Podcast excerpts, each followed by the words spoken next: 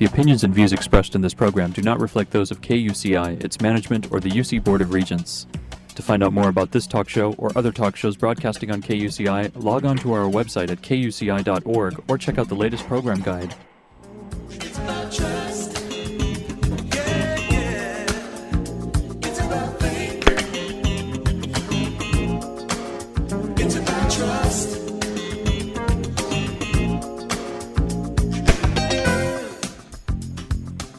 You're listening to KUCI 88.9 FM in Irvine and KUCI.org on the net. Welcome to Prescriptions for Healing Conflict. I'm Lloyd, I'm the show's engineer, and your host is Mari Frank. Mari's been an attorney mediator for 26 years, and during that time, she's resolved thousands of disputes as a neutral conflict healer.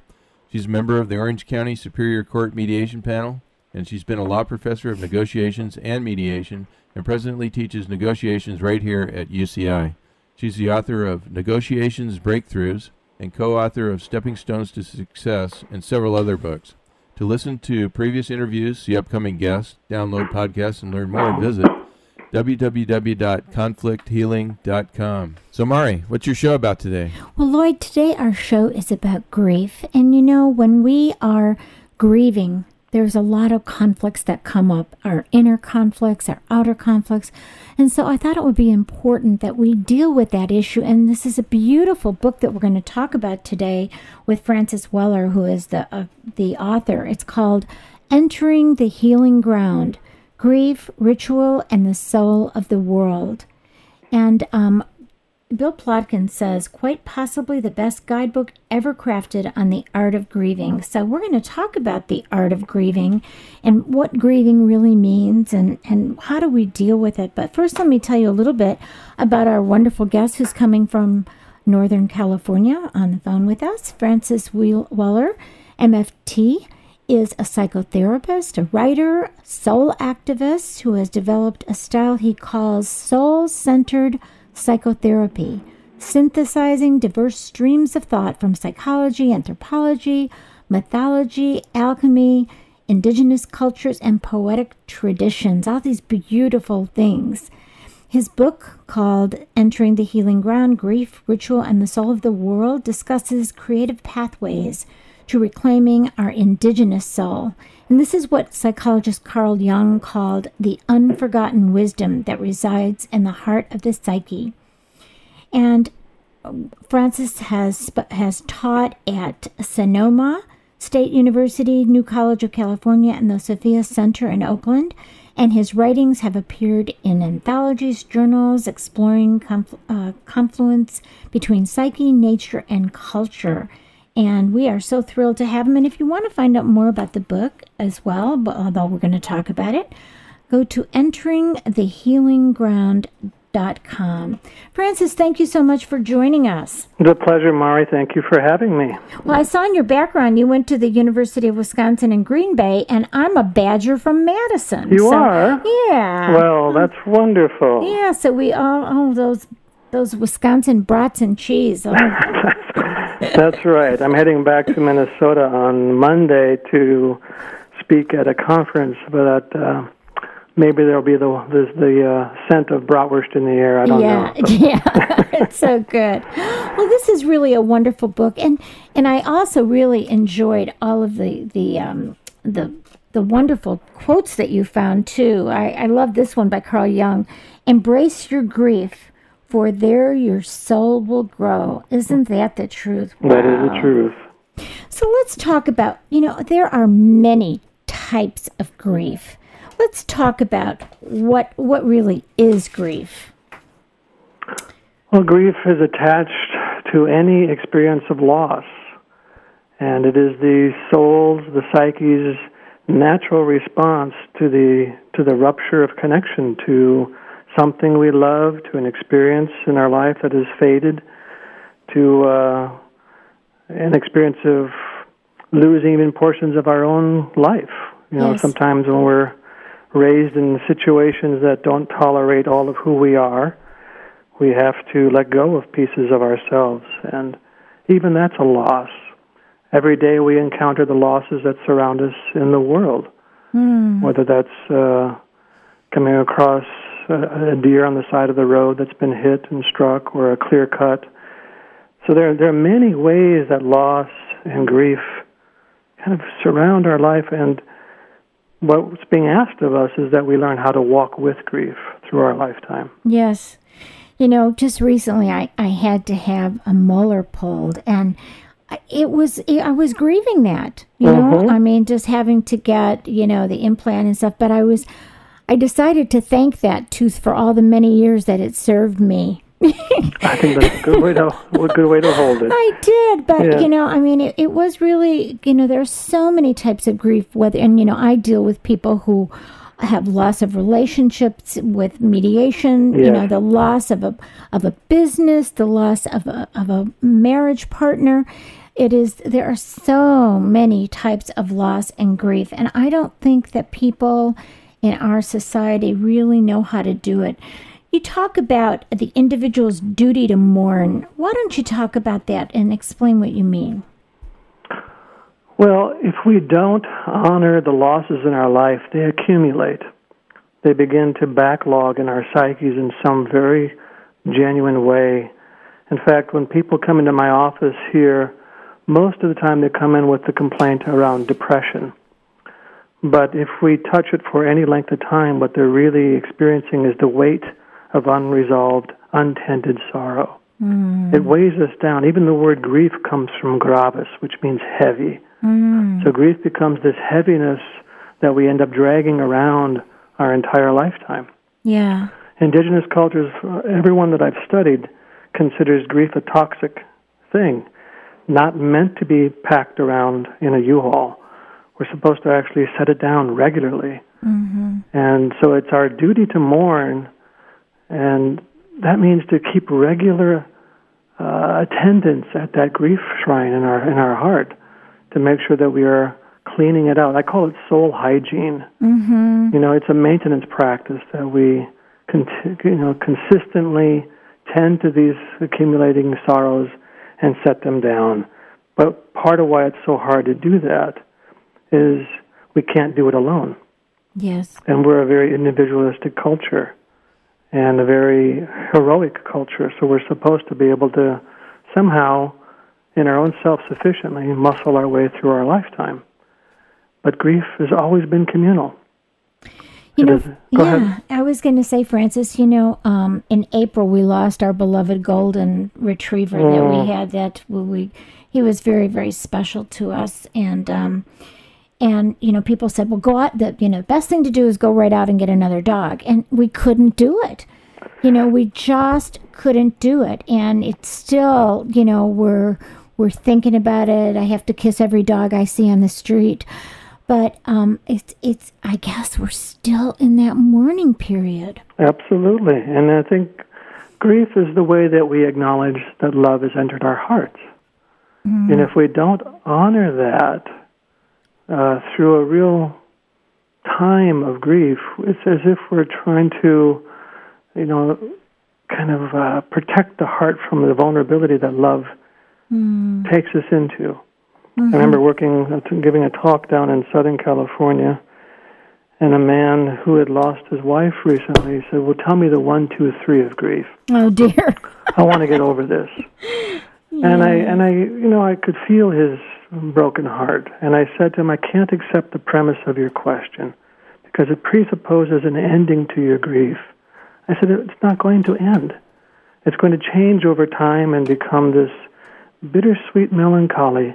But this is the new relationship you have to your wife Yes. and he got it that this you know I, we can't get rid of it nor should we Yes. you will always have a tender place in your heart for your golden yes. you know Yeah. we don't have to get rid of the grief we have to tend it and by tending grief we are deepened we are made more open we are ripened in a in a very real way in some sense i don't think we mature as human beings until we have a working living relationship with grief Yeah. Yeah. I mean, and when people said to me, "We'll just get another dog that'll that'll take care of it," it's like, no, I I just you know I couldn't in my in my gut in my heart I just you know I couldn't do that. I just need to move through it. You know, you also had another um, wonderful uh, quote here. It says, "The heart that breaks open can contain the whole universe. Yeah. And, and that was um, by Joanna Macy. And I was thinking about how when you break open like that, then, you know, then spirit can flow in, you know? Absolutely eh, true. yeah. Yeah, yeah. And, and if you're really, really broken open, that's when compassion can come in and all the things that we're meant to learn from that mourning, right? Correct. I don't. Again, I, I think what happens when we accept the rites of grief is that we are taken down below the surface of of the earth, in a sense, and in that underground territory, what some cultures call a time of living in the ashes, we are deepened and strengthened and changed. It's like an initiation of some sort mm-hmm. where another part of our humanity is called into into being. And I think the heart of it you just named is compassion. Yes. You know, and if I push my grief away, if I resist it, in some ways I remain superficial. I remain surface bound. And I don't deepen. I don't drop into some another uh, layer of what it means to be a human being. Yeah. And that's where a lot of the conflict, even within yourself, comes up. You know, you're conflicted within yourself, thinking, "Oh, well, I'm I should move on. I should get it together." Like you talked about that rugged individualism. Yeah. I should just move on and let go, and that's the past, and it's done. Versus, "Oh my God, I'm hurting. You know, I'm lonely, or I'm hurting, or I'm sad, or I just have this, loss." And I think we end up with our own inner conflict as well. Well, we're caught between what the soul intuitively knows it needs and what we're conditioned to, to per, mm-hmm. how, we're, how we're conditioned to perform. Yes. You know, we're expected, like you said, to kind of pick it up and muster on. But intuitively, we know that we are we have left the ordinary world, and we are living in this parallel world where our work is really to mourn. Yes. And the mourning process, again, is a ripening process. It is not a punishment. It is not a failure. You know, people sometimes come in and say, "Well, I want to work on this grief so I can, you know, f- basically to fix it." Yeah, exactly. I said, "There's, there's nothing broken. yeah. You know, there's nothing wrong. You are experiencing what is absolutely right and normal to feel, given the givens of your of your life right now."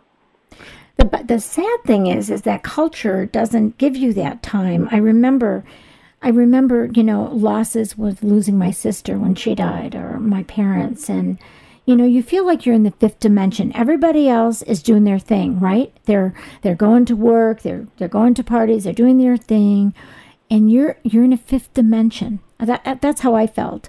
The same thing with after my divorce. I just remember thinking that no one is at this place that I'm at. Hmm. You know that I'm in this totally different place. Every the life is going on around me, and I am like kind of stuck in this place that that is nowheresville. Which you know I realize now it was it was important for me to mourn and, and do that, but it's in our society it's not really accepted, is it? Well, it's not so much a matter of expectation; it's a matter of permission. Yes. You know, if if you're walking around in a culture that keeps everything well lit and keeps every sign of illness and death marginalized to the fringes, then we don't see every day people walking around with that feeling of sorrow in their hearts. Mm. When I spent time in Africa, everywhere I went, someday, on any given day, there was a grief ritual going on in the village. Mm. And I remember walking up to one woman and saying to her, You have so much joy. And her immediate response was, That's because I cry a lot. Mm. And what an incredibly un American comment. It wasn't because I keep myself busy or I have a lot or I, I, I shop a lot. Right. It was because her heart was consistently allowed to move into that realm of sorrow. And then we come back like William Blake, that fiery poet from England, once said, Yeah. The deeper the sorrow, the greater the joy. Right. So if we're given permission, and I'm hearing, I see that all the time when I do grief rituals, people just eagerly awaiting the permission to say, Your sorrows are welcome here. Yeah. Because everyone has them, doesn't- don't, don't we? Yes. I mean, no one has been spared loss. yeah. It is what I call part of the commons of the soul. It is so human to know loss, but it's rare in our culture to be given permission to fully honor it. Yeah, people will say, "Don't cry, don't cry," and and I tell people like when they're in mediation with me and think and they're very sad about the end of a relationship or something, I just say, "You know, your tears are cleansing. Yes. Your tears are cleansing. Yes. It's it's beautiful. Yeah, Just and little- necessary. Yeah. They've Yeah. even done research now to show that grief tears are literally carry toxins out of the body, Hmm. or, whereas other kind of tears don't. Interesting. Yeah, so when we talk about a good cleansing cry, Yeah. this is absolutely true. Interesting. Yeah. Was there a time in our culture when when we were more in touch with grief and mourning rituals, do you think? I think that you know there are some traditions within the culture, like the Irish wake, and certainly in the in the African American tradition, the uh, the church funerals are still very vibrant and still very alive, and still a lot of permission to grieve. But as we kind of became more industrialized and more sanitized, uh, we've we have slowly lost that. But there certainly were pockets within the culture that, you know, in many different churches and many different um, smaller communities, intact communities, still have, I think, a more vibrant relationship to grief than what we do at large right now. Right. So, you know, you say in your book that when grief remains unexpressed, it hardens and becomes solid like a stone, and that we therefore stop moving in the rhythm with the soul. So, what do you mean by that? Well, in reality, I think we're more a verb than a noun. I think we're more a rhythm, a pulse, a dance, a poem than we are a static thing. But when grief congeals, when it solidifies in the heart and hardens in there, in a sense, we stop moving. We stop feeling the vitality of life. We stop feeling the, you know, the oh, that wild expression and the exuberance of our life. We become uh, much more static. So I think that's that's exactly what I'm trying to say in that phrase, which is, uh, well, the thought that just came to mind is that when the number one cause of death in this culture is congestive heart failure. Mm. So we have to think not just only in terms of cholesterol and plaque, but also what is it that's congesting our hearts? And sometimes I think it is really we, we die from broken hearts. We die from lonely hearts. Mm. We die from ungrieved hearts. And these congestions have to be addressed at some point. Otherwise, we end up leaving here bitter, Yes. you know? I remember years, many years ago, reading uh, a book by Elisabeth Kubler Ross. You know, with when she talked about death and dying and and loss, and and I was thinking about how anger, how you know when with this this whole com- you know prescriptions for healing conflict is about dealing with anger, and it seems to me that people who really repress all of this mourning and all of this loss become very angry. You know, you talk about that they they they become hardened, you know, and like a Yes. stone. What about the anger that comes out? Well, there's two sides to that. One of them is that uh, there's a healthy form of expression of grief, which is called outrage and protest. Mm-hmm. You know, it was not okay that that she died. It was not okay that such and such happened in my life. That's a form of grief, actually. Yeah. Grief isn't just about crying. It's also about being able to express fully the full outrage of our hearts that this happened in my life. And uh, when we're at the grief rituals, there's a lot of that movement happening at the shrine. Now, the other side is the anger that is about pushing everything and everyone away Right. so they don't get too close to the vulnerability that's lying just below the surface. So it becomes a protective and defensive mechanism uh, that tries to somehow insulate the heart from the vulnerability of revelation. Yeah, so it's it's a very precarious time for relationships, other relationships when you have a big loss, right? I mean, 'cause- Definitely. because if you have a big loss and you're walking around angry and you're not dealing with it in the in a way and you push away friends or spouses or whatever that you can really um, escalate conflict that need not be there You know, you're pushing away instead of inviting the the the support that you might need, right? That's so true. I mean, part of what happens, I think, maybe more for men, is that when there's loss involved, it takes us into a territory where we feel weakened. And so we feel uh, almost too exposed in our weakness to let that type of relationship, anybody get too close to us. So we put on the bravado of I'm okay, or don't get too close, or we get a little bit sharp and, and cutting and it tries to kind of again create this buffer zone where you won't get too close to the places where I'm not in control. You know? Yeah, I, I do notice that about men, and even with Lloyd, who's listening to this, but um, when we lost our dog or we've had other losses, he doesn't want to talk about it. Yeah, He doesn't want to talk about it, just yeah. and gets mad when I want to talk about it. Mm-hmm. And so, you know, and and I have a need to talk about it. And course. and he has a need not to talk about it. so, um that makes it kind of a challenge, but you know, I try and understand that that's a need he has. So I have to talk about it with other people. Do you know what I mean? I do, I do. I'm not sure. Uh, well, I don't, I don't know the circumstance at all, but to say I, he has a need not to talk about it, it may be that I think for uh, a, again a lot of having worked with hundreds and hundreds of men, Yes. there's a fear of talking about it Yes.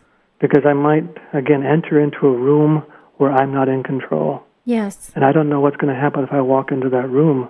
Most of us feel that that room has no floor. Yes. And if we walk into that room, we're going to be in free fall.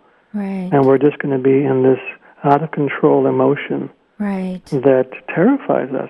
It's Yes. rare, you know, what I've, what I've noticed too, Mari, is that it's rare for us just to have grief singularly. We almost always have a grief fear. Mm. It's like a, they, they've kind of formed a bond in this culture, partly because we're so unfamiliar with the territory of grief that when it comes up, we simultaneously get afraid. Yes. So that's that's been a big part of my work. Why I wrote the book and why I'm trying to do the the programs that I'm doing is to re-educate us that you can actually trust grief.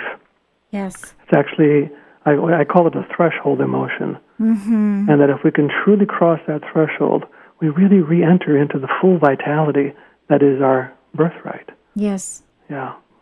You talk about the five gates of grief. Can you share that with us? Well, briefly, the uh, five gates are the first one is what we've been talking about is um, the loss of someone or something that we love. Yes. That's the only one culturally that's acknowledged.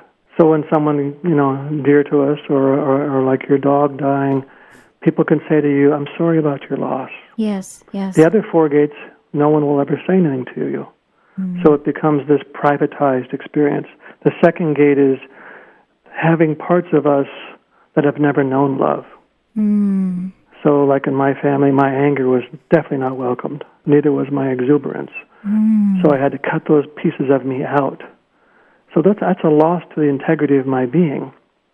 Like a loss of something, a loss of acceptance for, for who you are. Exactly. Mm. Yeah, I might have I might have provisional acceptance if I behave a certain way. Right. But all those parts of me that don't fit that I have to let go of. I have to rid myself of in order to Right. be acceptable. Right. And those are all losses to the integrity of the psyche. Right. And typically, what happens is that we begin to judge those parts of us as wrong and bad, and we even begin to hate them. Mm. So, the proper response to that loss would be grief, but we cannot grieve for something that we hold with judgment. Right. So, it's this perpetual grief that we walk around with. And that inner conflict that you know who you are and who you want to be and you can't be because it's not acceptable. That's so right. It's that, That's right. It's that outer conflict that becomes the inner conflict. Oh, That's right. Yeah. That's right. yeah. The third gate is the sorrows of the earth, which I mentioned. Mm-hmm. You know, they are around us all the time, whether we consciously acknowledge them or not. I tell the story in the book of how when the Gulf oil spill happened in 2010, I would wake up in the middle of the night crying, Mm. and I would be hearing the sounds of dolphins Oh. and you know seabirds and mm. all of them drowning and dying from the oil. Mm. Eh, that's 2,000 miles away. Yeah. But my psyche is bound to them, as I am a member of this planet. You know, I am a member and a participant in the whole shining process. And to feel that you're helpless in terms of helping them. Yes. That yeah. that's that's a, a grieving as well, as to not being able to do anything about Yes. it. Yeah. And at the same time, I, this is where the soul activism comes in. It is so important that I acknowledge those losses. Yes. Because if I don't, who will? Right. You know, we have to have human beings, adult men and women, who are willing to register these losses so that we actually then can turn around and say, that's enough. Right. No more. Right. Whereas the, the our society just kind of looks away, Yeah, sees Yeah. it, and then looks away and Yeah. doesn't want to see it because then we're going to be in pain. right. Yeah, so, Yeah. you know, it was dramatic at first, but then we the coverage quickly dried up. Right. But the problem is still there. Right. The fourth gate of grief, again, quickly, is um, what we expected when we arrived here and did not receive. Mm, We are wired biologically, spiritually, psychologically, emotionally by uh, over 250 to f- 2 million years of evolution. Hmm. And our entire psychic landscape was shaped through that time to expect a large welcome when we got here. We expect to wake up in the morning and see 40 pairs of eyes looking back at us mhm, and asking us, "What did you dream last night?" mhm. You know, let's go gather some food for them for today. Let's let's and remember tonight we're going to do that ritual for so and so who lost their daughter. You know, we expected to have this entire lifetime embedded in village and in nature, Mm, and almost none of that took place. mm, So that's what I call the background echo of loss. mhm. And then the last gate is the ancestral grief, and that has many different tributaries. But one of them is that um, we are the inheritors of uh, the lingering sorrows of what happened when our ancestors arrived here on this continent, Mm, to the native people, to slavery, to the environment. That still lingers in us and as some kind of um, obligation, a kind of a spiritual obligation that we acknowledge this and do whatever we can to make reparations. That's also part of the conflict resolution, isn't it? Right. It is. Yeah, Yeah. yeah. That, and, and and we we see that all over the world too, as well. You know, Yes. in Turkey and everywhere. Oh, everywhere. And you know, I think that basically the Germans have have really kind of done that with the Nazis. You know, Yes. when you think, I mean, they have kind of they've they've made as best they can. I think it, and they've done better than many other countries to really. Uh, step up to the plate about really being very sorrowful for Right. the not what the Nazis have done and having the the sh- keeping things the way they were Yes. in terms of you know some of the the Nazi camps and and having people remember and still grieve about it. I think they have done more than most other countries, don't you mhm. think? I think so too. Yeah, yeah. So so what what do you think we should um, avoid? Isolation. Mm, You know, the, the worst thing we can do is privatize our pain and our grief. It requires a, a community setting. It re- requires some other ear to hear us so we can actually set down our sorrow. We cannot do it privately. It is the most dangerous condition we can be in when we're in grief. Wonderful. Well, believe it or not, we are out of time. This is a wonderful book, Entering the Healing Ground Grief, Ritual, and the Soul of the World by Francis Weller. Francis, it's so wonderful to talk to you and share your book and all the wonderful things that you're doing in the world. I think it, it makes a, def- a definite difference. I really appreciate having this time, Mari. Yeah, well, we will have you back again. That would be a treat. All right. Thank you so much and good luck with your book. Thank you. Bye bye. Bye bye. You've been listening to KUCI 88.9 FM in Irvine and KUCI.org on the net. I'm Mari Frank. Join us every Monday morning at 8.30 a.m. on KUCI and visit our website at conflicthealing.com where you can see our upcoming guests, listen to archived interviews, and write us about all the different kinds of conflict that you'd like to heal in your life and in the world. Thanks. It's about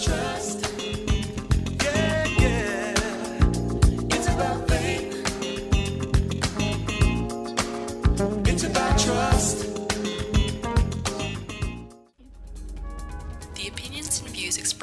Program do not reflect those of KUCI, its management, or the UC Board of Regents.